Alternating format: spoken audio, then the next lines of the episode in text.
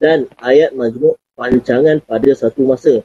Maksudnya ayat dan uh, ayat campuran ini adalah ayat yang mana ayat yang melibatkan ayat majmuk gabungan dan juga ayat majmuk pancangan. So dalam ayat uh, campuran itu melibatkan ayat uh, gabungan dan juga ayat pancangan. Ayat majmuk campuran juga dikenali sebagai ayat berkait atau ayat kompleks. Cuba kita lihat contoh yang berikut bagi menjelaskan ayat ini. Kuala Lumpur dan Petaling Jaya maju kerana menjadi pusat pentadbiran negara dan pusat perdagangan sedangkan Pelabuhan Kelang yang telah di uh, yang, yang terletak di Kuala Sungai Kelang penting sebagai pelabuhan. Ayat majmuk ini terdiri daripada dua uh, yang bawah ni eh ayat majmuk campuran. Uh, boleh nampak eh Tengok contoh dia tadi. Uh, huraian dia. Ayat majmuk ini terdiri daripada dua ayat majmuk seperti huraian berikut. Ayat majmuk pertama, Kuala Lumpur dan Petaling Jaya maju kerana menjadi pusat pentadbiran negara dan pusat perdagangan. Ayat majmuk kedua, Pelabuhan Kelang yang terletak di Kuala Selangor, jadi Kuala Sungai Kelang penting sebagai pelabuhan. Ayat uh, majmuk satu ialah ayat majmuk gabungan dan ada dua klausa yang terkandung di dalamnya. Klausa pertama adalah Kuala Lumpur maju kerana uh, menjadi pusat pentadbiran dan juga pusat perdagangan. Klausa utama kedua adalah Petaling Jaya maju kerana menjadi pusat pentadbiran negara dan pusat perdagangan. So ini uh, yang yang yang ditulis sebagai contoh prosa ni ya, ayat pertama ayat majmuk pertama daripada contoh ayat majmuk campuran ini uh, Kuala Lumpur dan Petaling Jaya maju kerana menjadi pu, uh, pusat pentadbiran negara dan pusat perdagangan. So kita masukkan dan je sahaja pada sebab apa? Sebab Petaling Jaya dan juga Kuala Lumpur ni adalah uh, maju kerana menjadi pusat pentadbiran negara dan juga pusat perdagangan. So ini dia termasuk di dalam uh, ayat majmuk. Okey, dia masuk di dalam ayat majmuk pancangan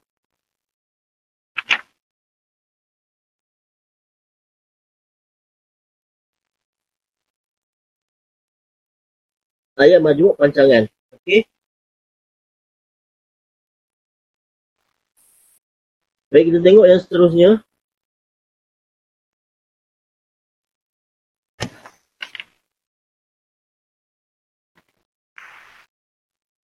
Okey, ini dia. Kausa utama dua, pertaling uh, ayat majmuk dua. Ialah ayat majmuk pancangan. Ada dua kuasa terkandung di dalamnya. Pelabuhan Kelang penting sebagai pelabuhan yang terletak di Kuala, uh, di Kuala Sungai Kelang. Satu hubung dia adalah sedangkan. Ayat majmuk pasif, ayat majmuk yang telah dipelajari berbentuk aktif. Sekarang akan kita tinjau ayat majmuk pasif pula. So itu adalah uh, yang tadi adalah uh, contoh gabungan ayat dari ayat uh, majmuk campuran yang mana ayat majmuk campuran ni melibatkan uh, ayat majmuk gabungan dan juga ayat majmuk uh, pancangan. Okey, ayat majmuk pasif pula. Uh, jenis yang terakhir bagi ayat majmuk adalah ayat majmuk pasif. Ayat majmuk yang telah uh, ayat majmuk bentuk pasif majmuk gabungan.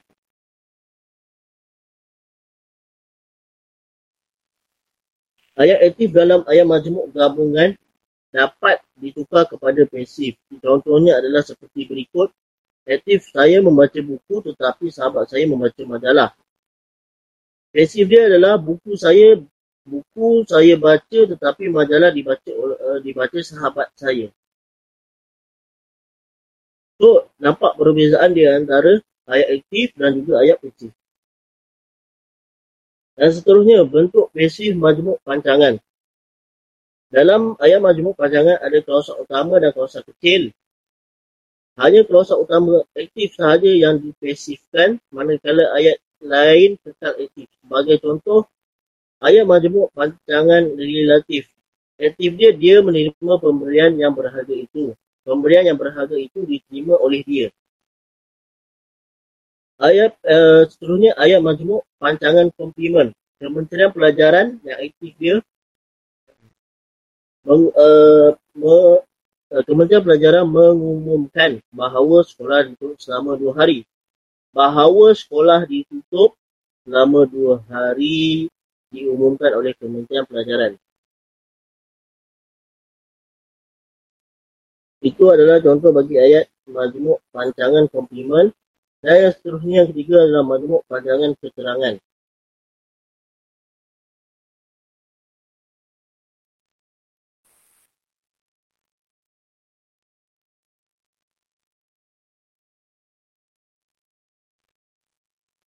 Baik, uh, ayat uh, aktif dan juga ayat pasif ni adalah okey, ayat yang ayat aktif ni adalah ayat yang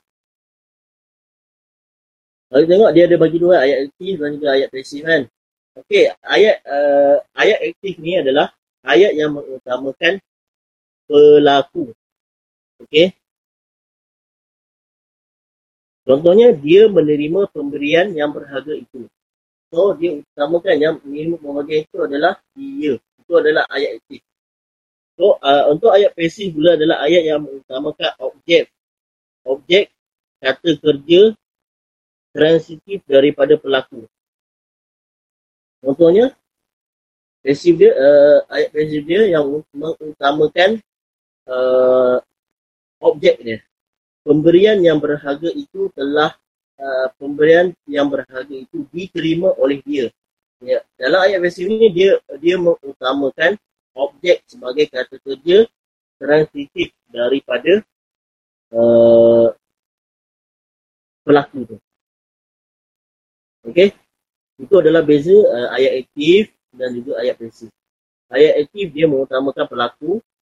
Uh, ayat pasif dia mengutamakan uh, dia mengutamakan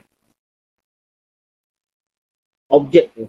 Okey, dia mengutamakan objek. So itu uh, itu adalah perbezaan antara ayat aktif dan juga ayat pasif. Uh, yang mana ayat uh, majmuk pasif ni dia melibatkan aktif dan juga pasif dan dibincangkan lah maksudnya. Okey, yang seterusnya yang ketiga, ayat majmuk pancangan keterangan. Okey, aktif dia, ayat aktif dia adalah Salim akan menjual kereta lamanya setelah dia mendapat kereta barunya. So, dalam ayat ni dia mengutamakan pelaku-pelaku tu. So, Salim yang menjual kereta tu. ayat, ayat pasif pula dia mengutamakan objek tu. Kereta lamanya akan dijual oleh Salim setelah dia mendapat kereta barunya. So daripada ayat pasif ni kita nampak yang mana dia meng, daripada ayat tu kita nampak dia mengutamakan kereta tu daripada Salim tu. Okay. Ini yang diberi nama sebagai pasif.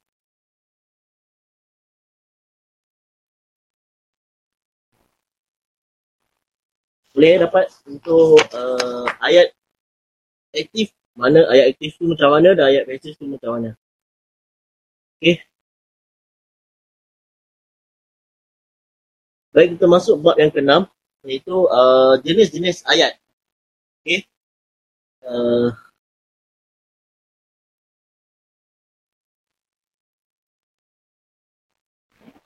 Baik, tengok pengenalan dia dulu.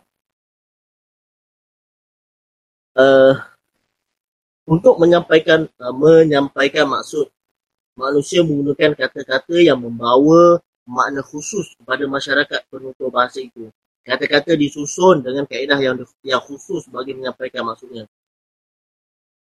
Susunan ayat yang berbeza dapat membawa maksud yang berbeza. Dalam menyampaikan suatu maksud, manusia mungkin menggunakan emosi yang disampaikan mengenai bunyi atau lagu bahasa.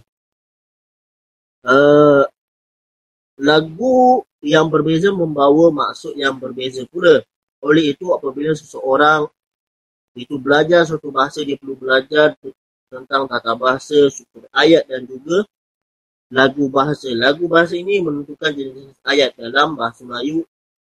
Ayat terbahagi kepada empat jenis. Okey, yang pertama ayat penyata.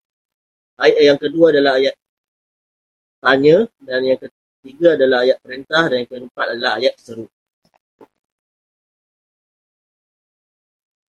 Baik, kita akan masuk satu-satu. Uh,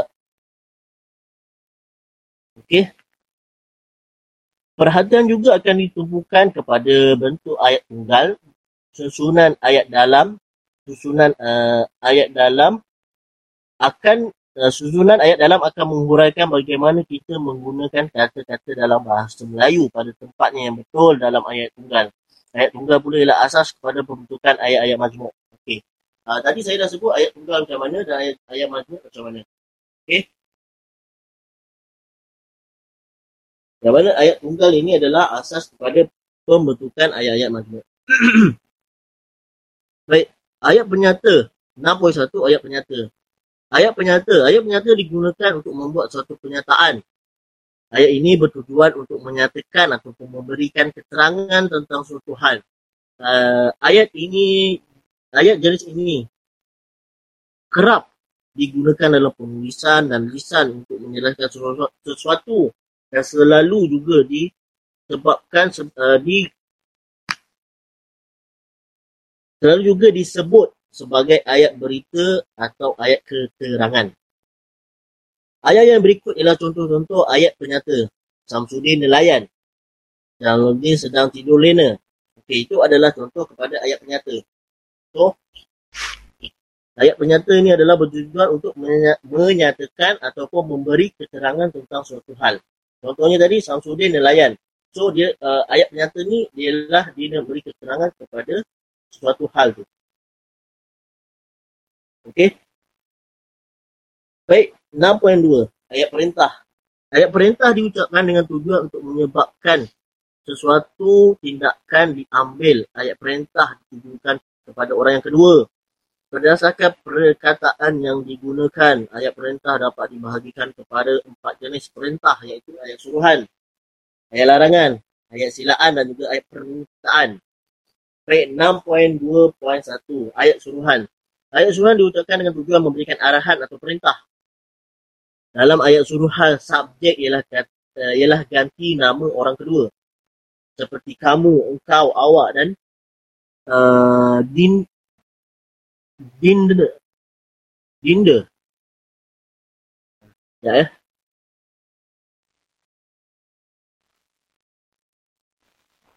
Baik, uh, itu adalah ayat suruhan.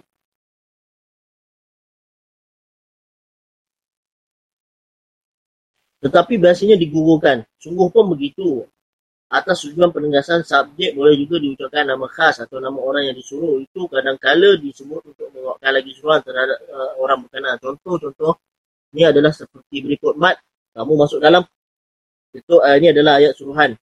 Yang mana ayat suruhan ni dia di, di, di, dibahagikan kepada uh, ayat suruhan.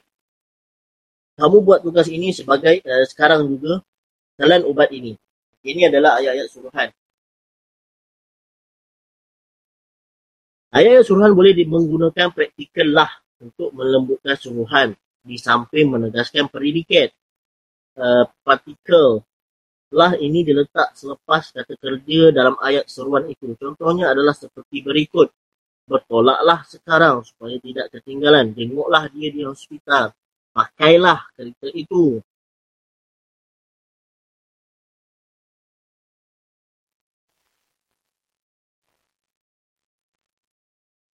So daripada ayat suruhan uh, yang atas tadi tu kita nampak yang mana uh, ayat pertama A mat kamu uh, mas, uh, mat masuk ke dalam uh, itu diberikan sebagai uh, ayat suruhan yang menggunakan nama khas ataupun nama orang yang disuruh.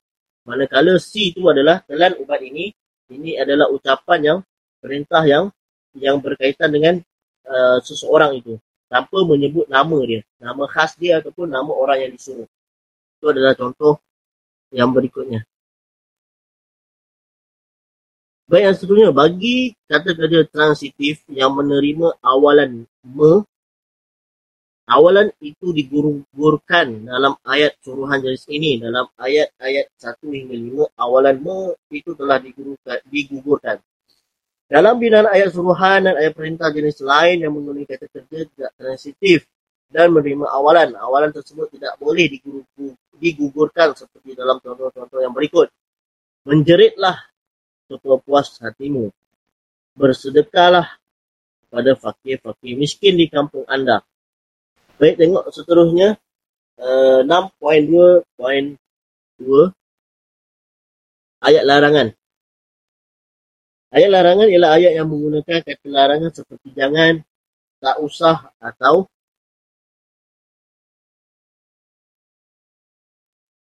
usah sahaja sebelum kata kerja dengan tujuan melarang seseorang melakukan sesuatu. Contoh contohnya adalah seperti berikut. Jangan ambil anak yatim. Tak usah kau tangisi permugiannya. Awak tak usah pergi lagi ke sana. Dengan menambahkan partikel lah ayat-ayat ini, ayat-ayat itu dapat dilembutkan. Dilarang membuang sampah di sini. Eh. Jika kita melihat papan-papan tanda akan kita temukan satu ayat larangan yang tidak menggunakan kata larangan dan tidak menerima lah. Contohnya, dilarang membuang sampah di sini. Dilarang merokok, dilarang berludah di sini. Ayat silaan. Ayat silaan ialah ayat yang menggunakan kata silaan. Seperti sila atau jemput sebelum kata kerja dengan tujuan meminta seorang dengan cara berbudi bahasa untuk berbuat sesuatu. Biasanya, kata silaan digunakan pada permulaan ayat seperti yang terdapat dalam contoh-contoh yang berikut. Jemput masuk ke dalam, sila beredar, uh, jemput makan hidangan ini. Seperti ayat-ayat lain juga, ayat-ayat ini dapat dilembutkan dengan menggunakan partikel penegas lah. Seperti contoh-contoh yang berikut.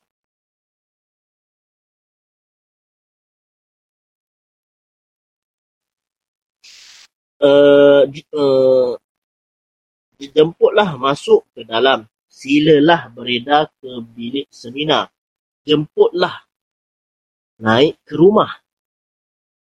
Okey, itu adalah contoh, contoh bagi uh, ayat silaan yang ditambah dengan partikel lah. 6.2.4 ayat permintaan. Ayat permintaan ialah ayat yang menggunakan kata permintaan seperti minta dan tolong dengan tujuan memohon pertolongan atau permintaan seperti dalam contoh-contoh yang berikut. Minta tuan-tuan masuk ke dalam dewan. Tolong senyap kerana ujian sedang berjalan.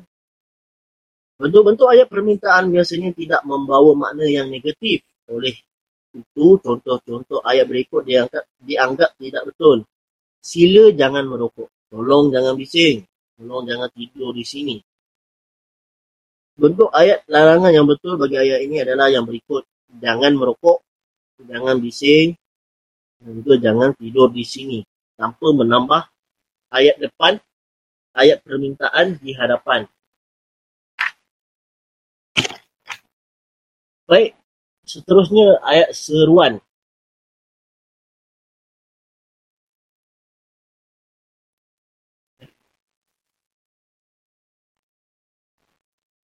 Okey, yang seterusnya 6.3 ayat seruan. Kita dah habis tadi ayat penyata dan juga ayat tanya yang mana ayat uh, ayat penyata dan juga ayat perintah uh, yang mana ayat perintah itu terbagi kepada dua iaitu ayat suruh ayat eh, terbagi kepada empat iaitu ayat suruhan, ayat larangan, ayat silaan dan juga ayat permintaan. Dan uh, yang seterusnya adalah ayat seruan. Baik ayat seruan diucapkan dengan in, uh, intonasi dan nada seruan tertentu dengan tujuan untuk melahirkan perasaan atau emosi. Dimarah, takut, takjub, geram, sakit, hairan, dan sebagainya. Intonasi seruan dalam penulisan digambarkan dengan simbol. Uh, kalau dalam penulisan disimbolkan sebagai ini ya, tanda seru lah. Uh, yang das uh, yang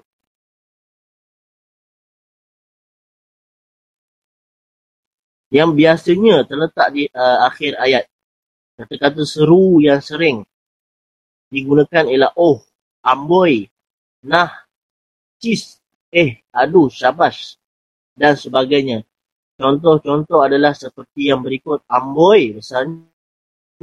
Kis setelah tikaman ini. Aduh sakitnya. Itu adalah contoh-contoh ayat seruan. Baik, yang terakhir adalah ayat ayat tanya bagi ayat ayat tanya ialah ayat yang digunakan untuk bertanya atau menyoal sesuatu hal eh, dengan uh, berdasarkan nada suara serta penggunaan perkataan tertentu ayat tanya dapat dikategorikan kepada dua jenis iaitu ayat tanya tanpa kata tanya dan ayat tanya dengan kata tanya. Baik itu uh, gambar rajah dia. Yang mana uh, kata, uh, ayat tanya ni terbagi pada dua. Ayat tanya tanpa kata tanya. Ayat tanya dengan kata tanya. Baik, ayat tanya tanpa kata tanya. Ayat jenis tanya lazimnya diucapkan dengan nada suara meninggi sebelum uh, kesenyapan di akhir ayat. Dalam tulisan, nada tanya ini dilambangkan dengan tanda soal Uh, contoh-contohnya adalah seperti berikut. Halim menangis. Zul pemandu bas. Mak ke bandar. Uh, ayat tanya seperti ini boleh disertakan di, uh, boleh disertai dengan partikel kah yang biasanya diletakkan di hujung ayat seperti contoh-contoh berikut. Dia ke pasar. Dia ke pasar kah? Kereta itu cantik. Kereta itu cantik kah? Ibu tidur ibu tidurkah? Itu adalah penambahan partikelkah pada ayat tanya tanpa kata tanya. Ayat-ayat B dalam ketiga-tiga contoh tersebut mengandung unsur yang dijadikan fokus yang ditandai oleh partikelkah. Iaitu ke pasarkah, cantikkah dan tidurkah. Dari contoh-contoh itu kita dapati bahawa tidak berlaku apa perubahan pada struktur ayat yang menerima partikel-partikelkah dalam bahasa tulisan unsur fokus dalam suatu ayat melalui proses penjualan iaitu proses uh, mempunyai ungkapan perkataan yang diutamakan atau dikedepankan. Struktur ayat berubah kepada susunan yang berikut. Ungkapan yang dijadikan fokus di, diikuti oleh kah subjek unsur predikat lain. Ayat dia ke pasar dia ke pasarkah sebagai contoh bertukar menjadi ke pasarkah dia merasa uh, ke sekolah merupakan ungkapan yang diutamakan atau dikedepankan iaitu menulis subjek dia? Unsur predikat lain tidak wujud dalam ayat ini. Perkara yang sama juga berlaku dalam ayat yang kedua.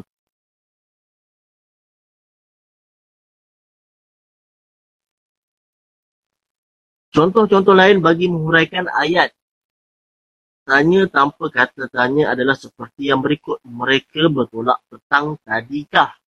Petang semalamkah kamu ke muara? Eh, petang semalam kamu ke muarakah? Eh, engkau hendaklah pergi ke pasar sekarang jugakah? Ketiga-tiga ayat ini bertukar menjadi bentuk yang berikut setelah dijadikan bahasa tulisan. Uh, Okey, kita tengok contoh dia. Baik. Uh, ungkapan kata yang dijadikan fokus diikuti, diikuti oleh kah. Petang tadikah? Ke? Sekarang juga kah? Subjek dia adalah mereka. Kamu, engkau.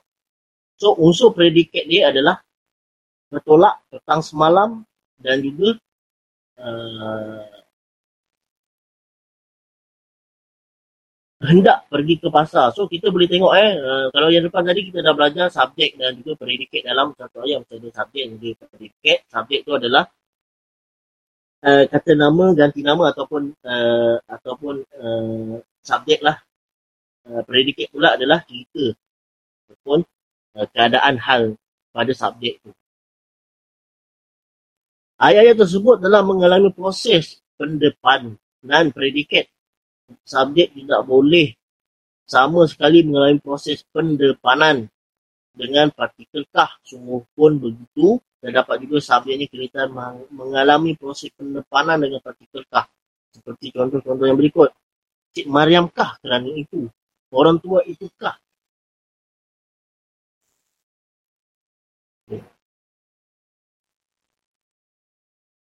Uh, orang tua itukah bapanya? Okay, ini adalah contoh-contoh yang mana uh, dia punya subjek boleh dihadap, dia boleh uh, ke, ke hadapan. Okey.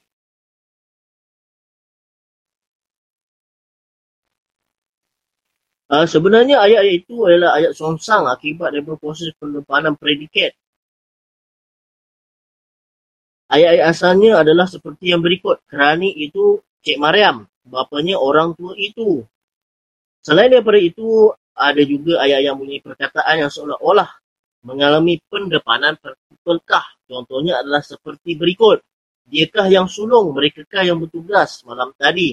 Sebenarnya ayat-ayat itu ialah ayat-ayat yang songsang. Uh, akibat daripada proses penempanan predikatnya yang berasal daripada ayat-ayat berikut. Yang sulung dia. Yang bertugas malam tadi mereka. Sebenarnya ayat-ayat itu berasal daripada beberapa ayat tunggal. Ayat-ayat pasif yang berikut juga dari berjenis yang sama iaitu ayat-ayat tunggal. Surat layang itu ditulis oleh Ali surat layang itu ditulis oleh Ali, ditulis oleh Ali kah surat layang itu. So ini adalah uh, bagaimana partikel kah masuk di dalam ayat yang mengubah ayat menjadi ayat songsang. Okey. Semua ayat yang dinyatakan itu ialah ayat tanya tanpa kata tanya yang yang dapat dijawab dengan jawapan ya atau tidak atau bukan seperti berikut.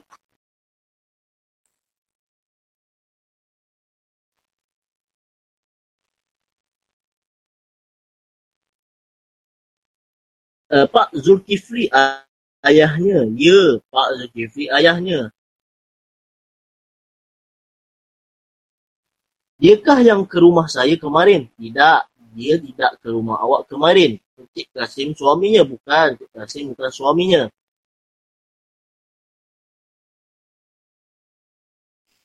Baik. Itu adalah uh, huraian ataupun berkaitan dengan ayat tanya tanpa kata tanya. Yang mana ayat tanya tanpa, uh, tanpa kata tanya yang mana kemungkinan dimasuki boleh dimasuki dengan partikel kah.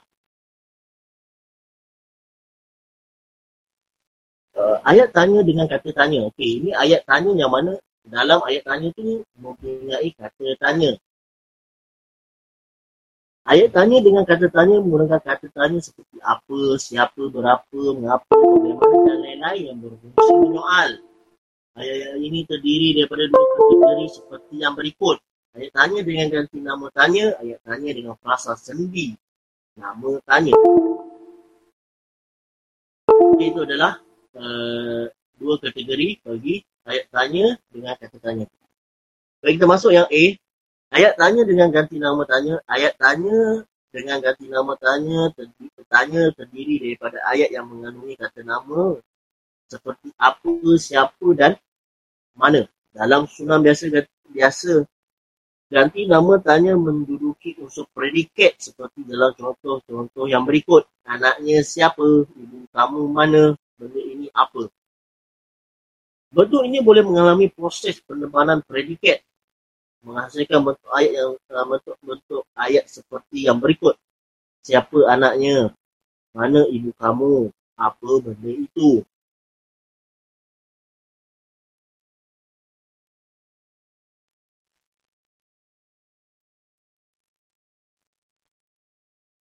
So yang atas tu adalah yang mana uh, kata ganti nama itu dia duduk di tempat predikat. So predikat dia uh, adalah ni di belakang dia di tempat predikat. Okey. Yang mana kata tanya nama ni dia duduk uh, di tempat predikat. Okey. Uh, sungguh pun begitu ayat-ayat tersebut berbentuk bahasa lisan. Apabila bentuk bahasa lisan, itu ditukarkan ke bentuk bahasa tulisan. Ayat-ayat itu perlu menerima partikel kah pada unsur yang dikedepankan seperti berikut. Siapakah anaknya? Manakah ibunya? Apakah benda ini?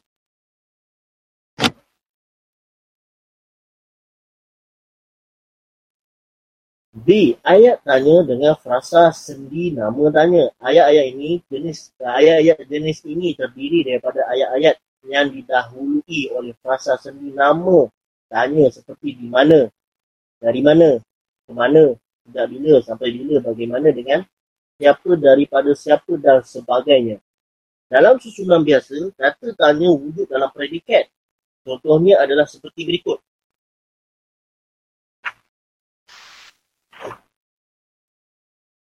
Encik bekerja di mana?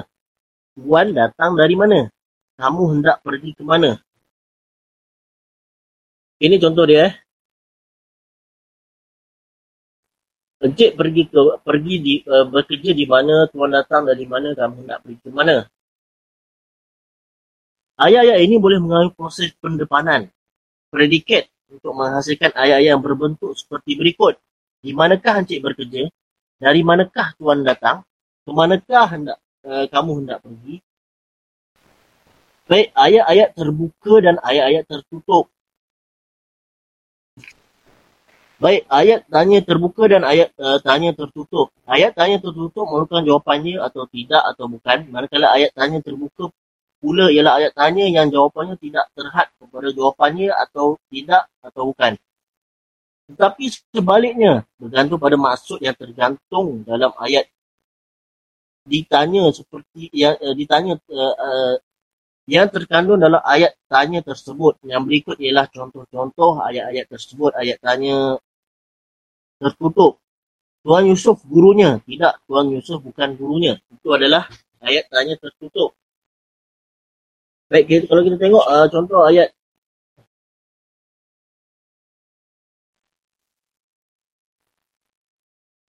Kalau tengok uh, contoh ayat tanya terbuka, apakah benda ini? Benda ini uh, seribas. So, itu adalah perbezaan antara ayat tanya tertutup, yang mana ayat tanya tertutup memerlukan jawapan tidak, ya, bukan. Tetapi ayat tanya terbuka, ya, uh, jawapan dia berbalik kepada soalan itulah maksudnya. Apa yang ditanya. Sebagai contoh, Datuknya siapa? Datuknya Wak Ali. Okay, itu adalah untuk ayat bagi uh, ayat hanya terbuka. Baik, kita masuk pula 6.5 Ent, uh, intonasi dalam ayat. Intonasi dalam ayat. Intonasi ialah naik turun nada suara apabila kita berkata-kata dalam percakapan kita, nada suara kita tidak sama sepanjang masa. Itu ada kalanya tinggi dan ada kalanya rendah. Nada suara yang berbeza ini menggambarkan maksud dan keadaan emosi penuturnya. Jika semua ayat yang di, yang kita lafazkan ditutur dengan, dituturkan dengan nada yang serupa agak sukar, agak sukar bagi orang lain, uh, agak sukar bagi orang lain untuk mendengarnya untuk memahami kita. Sebagai contoh, mula-mula cuba melafazkan ayat-ayat berikut dengan nada suara yang mendata dan kemudian cuba pula melafazkan mengikut makna dan emosi yang digambarkan dalam ayat-ayat tersebut. Baik, uh, saya sebut dalam, uh, dalam nada yang mendata dulu, Rabus. Saya akan meninggalkan tempat ini buat selama-lamanya. Kamu apa? Baik, uh, saya akan sebut dengan nada yang uh, dengan uh, melafazkan mengikut makna dan emosi yang digambarkan. Rambus. Saya akan menimbalkan tempat ini buat selama-lamanya. Kamu lapar? So, itu adalah uh, intonasi ataupun uh, uh, nada uh, suara apabila kita berkata-kata. Baik, seterusnya. Uh, intonasi amat penting dalam bahasa Melayu. Intonasi dalam mengubah maksud ayat yang ditukarkan. Sebagai contoh, ayat yang berikut dapat mengubah maksud atau emosi yang berlainan jika menggunakan intonasi yang berlainan. Zuzana pegawai. Jika dua perkataan ini disebut dengan nada biasa tanpa membezakan nada pada kedua perkataan tersebut, maka ini adalah ayat penyata. Zuzana pegawai. Uh, Zuzana pegawai. Jika ungkapan ini disebut dengan nada yang berlainan, maka maknanya akan berubah. Umpama jika uh, perkataan pegawai ditinggalkan nada ayat ini menjadi pertanyaan dalam tulisan nada uh, dalam tulisan tanda soal ditambah uh, di hujungnya. Uh, uh, perkataan yang sama tapi bila nada kita uh, menyebut dalam uh, intonasi ataupun nada kita, nada suara kita sebut dalam keadaan berbeza dia menggambarkan situasi ataupun emosi yang berbeza. Suzana pegawai, uh, tengok yang situ eh. Suzana pegawai, jika se- seorang berasa kagum terhadap kejayaan dicapai oleh Suzana, maka nada sebutannya juga berubah. Selagi sekali lagi intonasi perkataan pegawai ditinggikan dan dipanjangkan sedikit dalam tulisan tanda seru ditulis, dituliskan di ujungnya. Selain daripada tiga nada yang berbeza dalam menyebut perkataan di atas bagi menukarkan maksud Terdapat juga ayat yang tidak menggambarkan emosi penuturnya. Rasa sedih umpamanya tidak digambarkan dengan tanda bacaan seperti suruhan dan soal soalan. Konteks ayat itu sahaja yang dapat membayangkan emosi sebagai contoh lihat yang berikut. Dia meninggalkan tempat ini. Jika tidak apa-apa emosi yang terlibat, ayat ini akan dilapaskan dengan nada biasa. Sekiranya penuturnya mempunyai perasaan sedih, nadanya berlainan. Yang yang menggambarkan kesedihan. Uh, uh, baik, uh, muka surat 125 tu uh, uh, saya tinggal nanti saya bagi eh. Cuma saya bacakan saja. Uh, oleh itu, sekiranya orang-orang melaporkan sesuatu kenyataan ingin memberikan kesan kepada pendengarnya, dia harus menggunakan uh, intonasi yang berbeza. Kejayaan guru dan pelakon bergantung uh, bergantung pada penggunaan intonasi dan nada yang berlainan. Bentuk ayat tunggal. Ayat tunggal dibentuk dengan menggabungkan subjek dan predikat. Apabila satu unsur subjek digabungkan dengan satu unsur predikat, terbentuklah ayat tunggal. Ayat tunggal ini adalah asas bagi membentuk ayat majmuk yang telah dipelajari dalam bab 5. Keterangan lanjut mengenai susun ayat tunggal ini dibincangkan dalam bahagian 5.2. Baik, susunan dalam ayat susunan uh, ayat tunggal uh, terbahagi pada dua jenis iaitu susunan biasa dan juga susunan sonsang. Susunan biasa ialah uh, susunan biasa subjek yang ayat terletak di pangkal manakala pendengar terletak di belakang subjek. Contohnya ada seperti berikut. Banyak orang datang menziarahinya. Subjek dia adalah banyak orang. Predikat dia adalah datang menziarahinya. Uh, contoh yang bila Datuk kami pergi ke Mekah. Subjek dia adalah Datuk kami, predikat dia adalah pergi ke Mekah.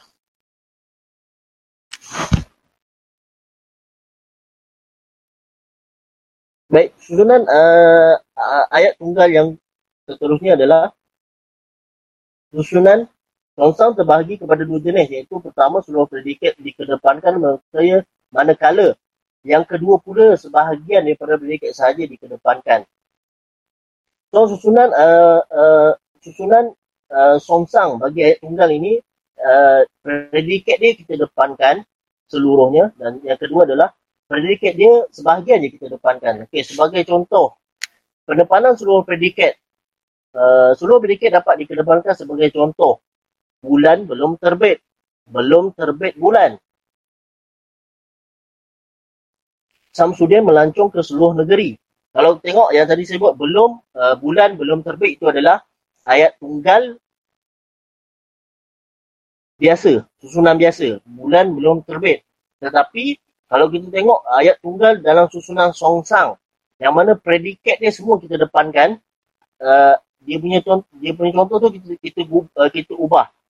Bulan belum terbit tapi uh, belum uh, bila kita songsangkan dia belum terbit bulan. Samsudin melancong ke luar negeri. So Samsudin uh, melancong tu adalah uh, dia punya subjek. Ke luar negeri tu adalah predikat dia. Tapi kalau kita nak songsangkan ayat dia, kita tulis melancong ke luar negeri, uh, ke luar negeri Samsudin. Itu adalah pendepanan seluruh predikat. Uh, ayat tunggal yang yang kedua bagi jenis uh, susunan songsang pendepanan sebagian predikat. Terdapat tiga jenis penempatan sebagian predikat iaitu uh, boleh tengok dekat punya dekat dekat present eh. Dekat nota ni dekat phone. Uh, pendepanan uh, frasa kata kerja, pendepanan uh, frasa kata keterangan dan pendepanan frasa kata sendi nama.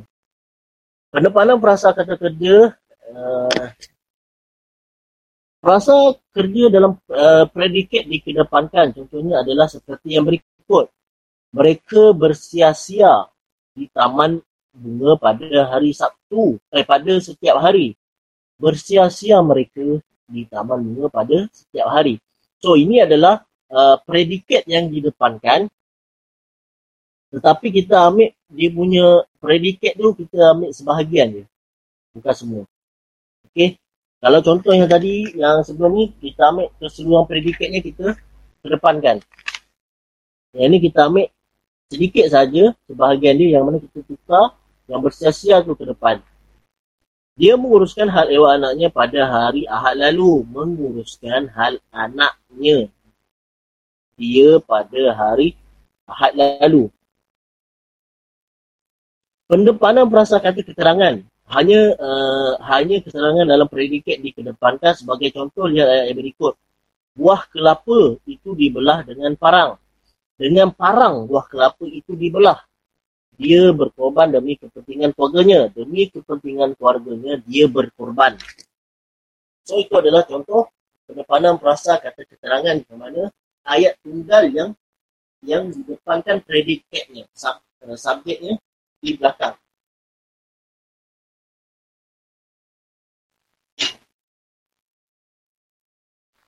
Seterusnya pendepanan frasa kata sendi nama. Uh, frasa sendi nama sahaja boleh dikedepankan sebagai contoh. Pemain hoki itu memukul bola ke gol. Ke gol. Memukul, eh, ke gol pemain hoki itu memukul. Mereka berserah kepada takdir. Kepada takdir mereka berserah. Okey, uh, ini adalah gambar rajah bagi uh, uh, pendepanan sebahagian predikat bagi ayat tunggal. Yang mana ayat tunggal uh, terbahagi kepada dua. Yang pertama ayat tunggal uh, susunan biasa dan juga yang seterus yang kedua adalah uh, susunan uh, songsang yang mana songsang ni terbagi kedua uh, kepada dua. Yang pertama predikat dikedepankan keseluruhannya. Yang kedua adalah predikat dikedepankan sebahagian. Dan uh, bagi uh, penempanan sebahagian uh, predikat ni terbahagi kepada tiga iaitu penempanan perasaan kata kerja, penempanan perasaan kata keterangan juga pendapat, uh, pendepanan perasaan kata sendi nama.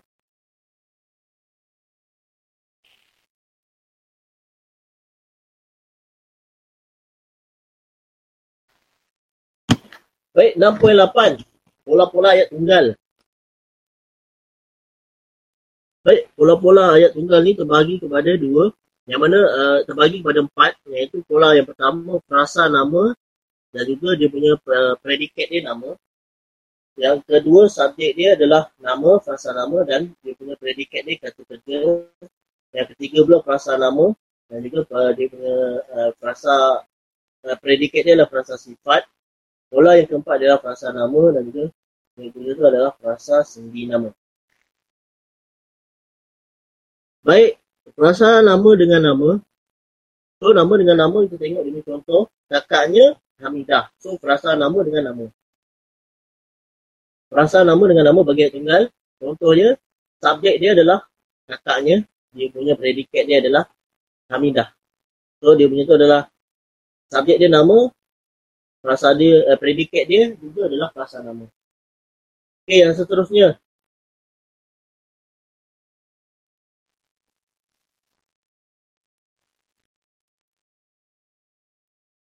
Uh, yang seterusnya, pola kedua. Frasa nama dengan frasa kerja. So, dia punya uh, subjek dia adalah ahli telah mencapai ke- kejayaan. So, predikat dia adalah frasa kerja.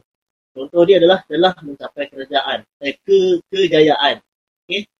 Itu adalah contoh bagi uh, ayat tunggal frasa, uh, pola dia adalah pola kedua iaitu frasa nama dengan frasa kerja.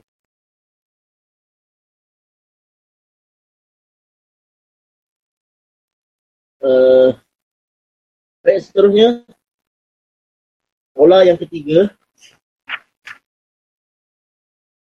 pola yang tiga yang ketiga bagi ayat tunggal adalah rasa nama dengan rasa sifat. So subjek dia adalah rasa nama, dia punya predikat dia lah rasa sifat. Contohnya kakaknya cantik.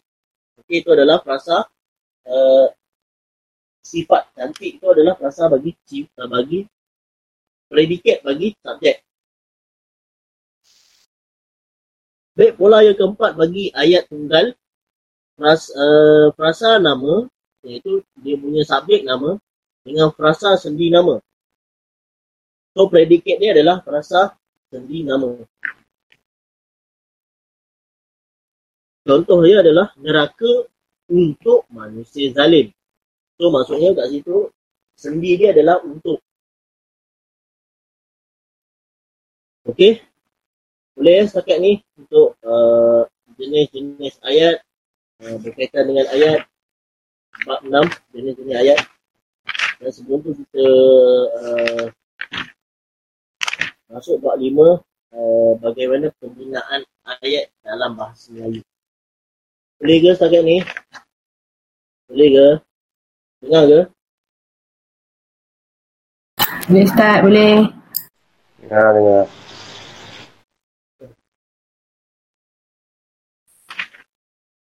Baik, kita akan masuk uh, unit yang terakhir bagi uh, topik ataupun tajuk besar. Baik, kalau kita lihat uh, minggu lepas kita dah masuk unit pertama pengenalan. Pengenalan uh, bahasa Melayu berkaitan dengan sejarah perkembangan bahasa Melayu, dasar bahasa Melayu, sistem bahasa batu. Dan uh, tajuk besar seterusnya unit kedua adalah tata bahasa Melayu di mana uh, tata bahasa Melayu uh, berkaitan dengan tata bahasa uh, dengan pembinaan ayat bahasa Melayu mana ayat dasar, ayat-ayat pola ayat, ayat selapis, bahasa ayat, ayat majmuk tadi yang kita belajar. Kemudiannya uh, kita masuk pada jenis-jenis ayat tadi. Jenis-jenis ayat yang mana ayat penyata, ayat perintah, ayat suruhan, ayat tunggal, uh, dan juga pola-pola ayat tunggal tadi. Okey. Uh, dan seterusnya kita akan masuk uh, tajuk besar iaitu unit 3 berkaitan di dinamika dan juga apresiasi bahasa. So uh, ini, ini berkaitan dengan bagaimana uh, ragam bahasa dan juga penyelarasan bahasa dan juga berkaitan juga dengan uh, penulisan dalam bahasa Melayu dan juga berkaitan dengan komunikasi secara lisan dalam bahasa. Baik, uh, saya akan buka yang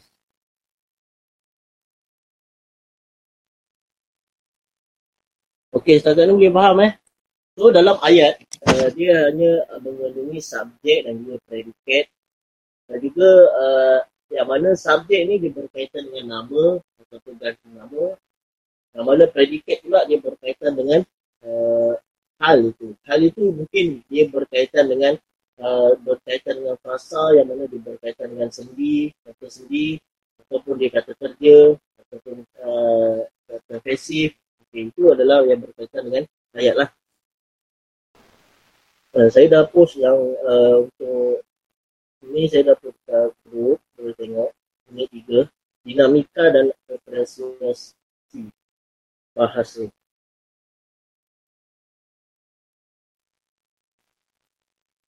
Baik kita masuk uh, bab kecil ragam dan laras bahasa Melayu.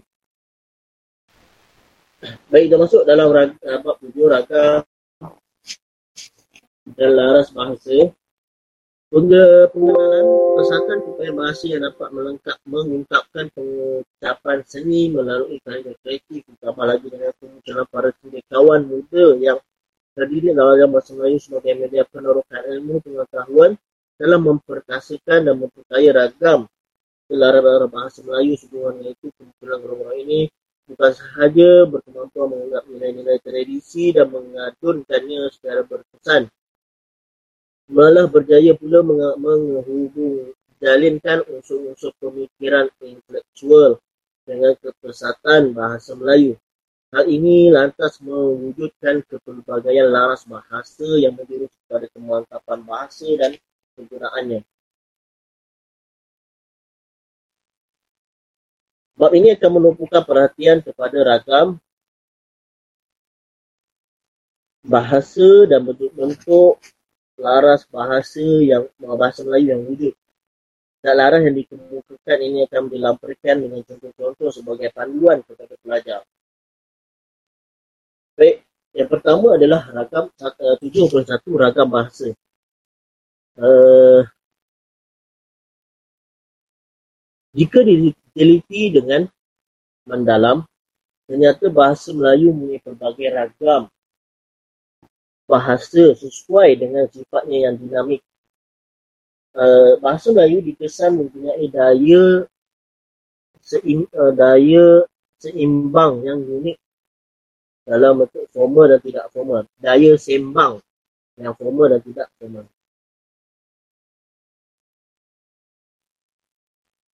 So maksud uh, maksud yang dikatakan dinamika dan juga aprisia tu adalah uh, dinamika tu adalah uh, kukuh ataupun bertenaga.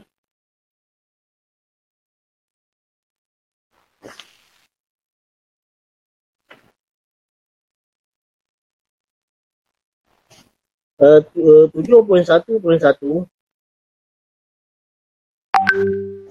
uh, uh, apresiasi pula adalah uh, dimasukkan sebagai penghargaan ataupun penghormatan.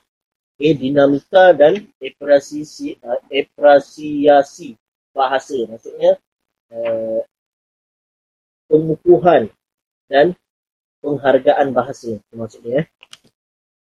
Baik kita tengok uh, bentuk formal uh, bererti bahasa-bahasa lain di dunia, bahasa Melayu memiliki ciri-ciri tertentu dalam personalitinya. Dalam bahasa Melayu yang formal terikat dengan struktur ayat, pola ayat dan uh, yang tetap dalam hukuman, dalam hukum atau tabi'i bahasa Melayu. Perhatikan bentuk-bentuk uh, personal yang berikut. Uh, apakah yang anda uh, yang anda buat sekiranya anda mempunyai wang satu juta. Saya mempunyai sejuta, sejuta ringgit. Uh, saya bercad, uh, apa yang harus saya buat dengan wang sebanyak itu? Uh, nombor dua, saya saya bercadang mengundang tamu khas dalam jamuan yang akan yang saya adakan kelak. Saya akan mendirikan empat buah kemah di atas padang lengkap dengan segala keperluan untuk jamuan itu. Berdasarkan ayat tersebut dapat kita lihat dalam bentuk formal. Ayat bahasa Melayu lengkap dengan subjek dan predikatnya.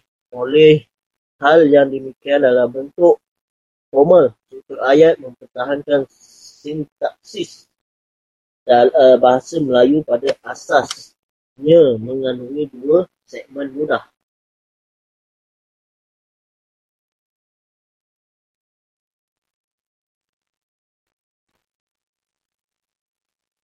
Okay, sintaksis adalah uh, susunan kata dalam ayat. Sintaksis. Susunan bahasa dalam ayat itu maksudnya. Mempertahankan sintaksis. Maksudnya mempertahankan susunan kata dalam ayat bahasa Melayu yang pada asasnya mengandungi dua segmen. Baik, segmen yang pertama adalah bentuk tidak formal. Uh, dalam penggunaan sehari-harian, bentuk tidak formal sering digunakan dalam pengucapan perbualan dialog dialog tidak rasmi dan dialog dalam drama. Dalam konteks tersebut, struktur bahasa Melayu struktur bahasa Melayu menjadi ringkas yang dipentingkan bukan unsur-unsur dramatiknya tetapi komunikasi dan komunikasi itu difahami. Perhatikan ayat yang berikut. Perhatikan contoh yang berikut. Awak tidak ke laut semalam. Tidak. Hari asyik ribut saja. Gelombang kuat takut dibuatnya. Kod karam mau dibuatnya. Kita makan tengah hari saya suruh pemandu saya jemput Datuk. Jangan lupa pula. Okey itu adalah contoh uh, yang mana uh, bentuk ayat tidak formal yang mana ia mementingkan uh, komunikasi. Dia tidak mementing, mementingkan unsur, unsur dramatiknya. Okey. Yang mana bentuk for, bentuk tidak formal ni dia memfokus kepada komunikasi yang difahami sahaja. Okey, dia fokus pada situ.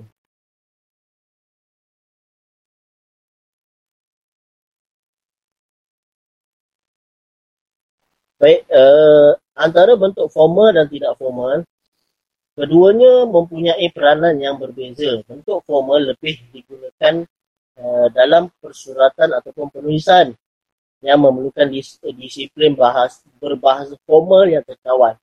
Manakala bentuk tidak formal diucap dalam konteks pergaulan dan perbualan. Okay.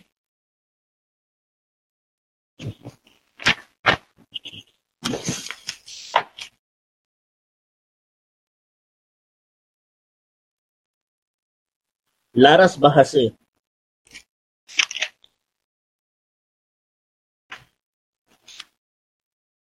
Baik, uh, bahasa Melayu inilah tentu dalam langgamnya. Lara bahasa tersebut mempunyai gaya dan disiplin sesuai dengan masuk bidangnya. Dengan adanya laras, bahasa itu terdapat mengatasi sama ada bahasa itu bahasa yang sesuai digunakan. Misalnya untuk bidang akademik, sastra, undang-undang, perniagaan, agama Islam, media masa ataupun untuk sukan dan rekreasi. Rajah 7.2 merupakan contoh-contoh penulisan berhubung dengan laras bahasa tersebut seperti yang didapati di pasaran. Uh, baik. Uh, ini adalah laras laras bahasa yang digunakan uh, di dalam uh, penulisan dan juga laras bahasa yang digunakan uh, dalam bentuk formal lah maksudnya.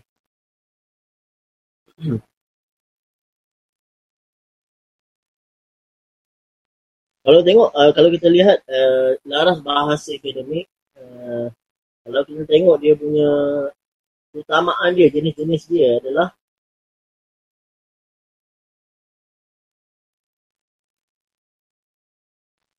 Baik, uh, kalau kita tengok laras uh, jenis bahasa ni dia mengutamakan uh, dia uh, mengutamakan uh, formal dan dia mengutamakan uh, dia bersifat ilmiah dan juga adjektif objektif Okay, dan juga uh, lara bahasa bagi akademik adalah uh, dia menunjukkan kematangan dan keintelektualan. Uh, upaya berupaya menyampaikan buah fikiran dan hujah-hujah dengan tepat dan berkesan. Dan juga uh, laras bahasa akademik ini adalah uh, juga uh, dia mempunyai kesempurnaan bahasa, kestabilan, kelenturan, kepelbagaian, keberkesanan dan keindahan. Istilah bersifat khusus dan suka dipahami oleh orang yang tidak berpendidikan. So mana lara bahasa akademik ni tinggilah. Terdapat juga penulisan ragam ayat basic gaya mazmuk mengutamakan pemaparan, perbincangan dan penghurayaan. Uh, format uh, ada format seperti nota kaki, bio, biografi dan uh, dan index. Contoh laras dalam bidang sains, biologi, sel-sel kelenjar kelon menerembuskan mutus yang berfungsi sebagai melicimkan pergerakan kandungan kolon ke arah rektum. So itu adalah uh, ciri-ciri laras bahasa akademik. Okay. Yang mana dia bersifat ilmiah, formal, objektif, gaya bahasa menunjukkan kematangan, intelektualan uh, dan juga uh, dia juga terdapat ragam bahasa uh, dia juga terdapat penulisan ragam iaitu ayat basi dalam majmuk mengutamakan pemaparan, perbincangan dan penghuraian. Itu adalah ciri bagi uh, laras bahasa uh, akademik. Seterusnya adalah ciri laras bahasa ekonomi. Yang mana berbentuk ilmiah, uh, ilmiah tentang isu ekonomi. Ada istilah teknik, teknikal ekonomi, tidak mengutamakan struktur ayat. Gaya bahasa formal, maklumat jelas dan spesifik fakta berdasarkan bukti dan statistik. Contoh bagi laras bahasa ekonomi, jumlah dagangan negara melonjak ke tahap yang tertinggi sebanyak RM880.37 bilion pada tahun 2004 didorong oleh sektor ekspor yang turut merekodkan nilai terbesar dalam sejarah ekonomi. Itu adalah contoh laras eh, bahasa bagi ekonomi. Seterusnya, eh, laras bahasa bagi eh,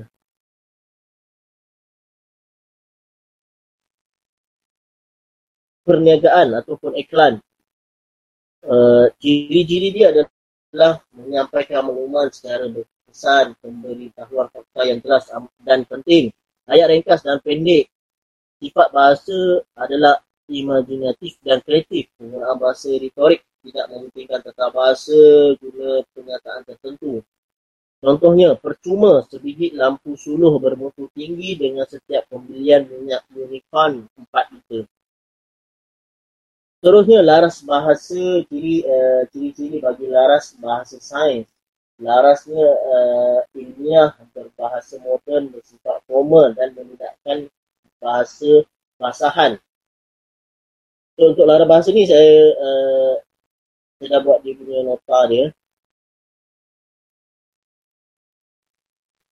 So, uh, dengar sajalah apa yang saya sebut eh. Kalau nak baca satu ni panjang sangat dia punya tu. Uh, istilah uh, sains dan teknikal adalah banyak mempunyai sifat intellectual, scientific, formal dan objektif berdasarkan kajian dan fakta. Ada istilah pinjaman dibahagikan kepada sub bidang seperti laras fizik, biologi, kimia dan teknologi. Terdapat banyak penggunaan kata nama dan ragam ayat pasif. Okay. Contoh bagi uh, laras bahasa sains apabila akson beras, berada dalam keadaan rehat perpekatan ion pada jaga isi selaput itu amatlah berbeza iaitu selaput itu tertutup. Okey, seterusnya laras ciri bagi laras bahasa Budia Peranan media masa adalah untuk melapor atau menyampaikan berita dengan bahasa yang paling mudah diterima pendengar dan pembaca. Laras media masa tidak memberikan tata bahasa seperti dan ketuhung. Tiada istilah teknikal dan khusus. Dua berita disampaikan dalam dalam tiga bentuk iaitu ringkas. Misalnya Kedah juara tiga piala 2007. Tafsiran misalnya peningkatan jumlah tafsiran misalnya peningkatan jumlah kenderaan punca gerbu, kenderaan punca gerbu. Petikan misalnya, uh, jangan politikan petikan. Misalnya jangan politikan Islam hadari. Itu contoh bagi laras bahasa media masa. Uh, bolehkah kita lihat dulu uh, dalam sebelah setengah kita mula semua boleh bersama balik uh, ciri-ciri bagi setiap lara bahasa you.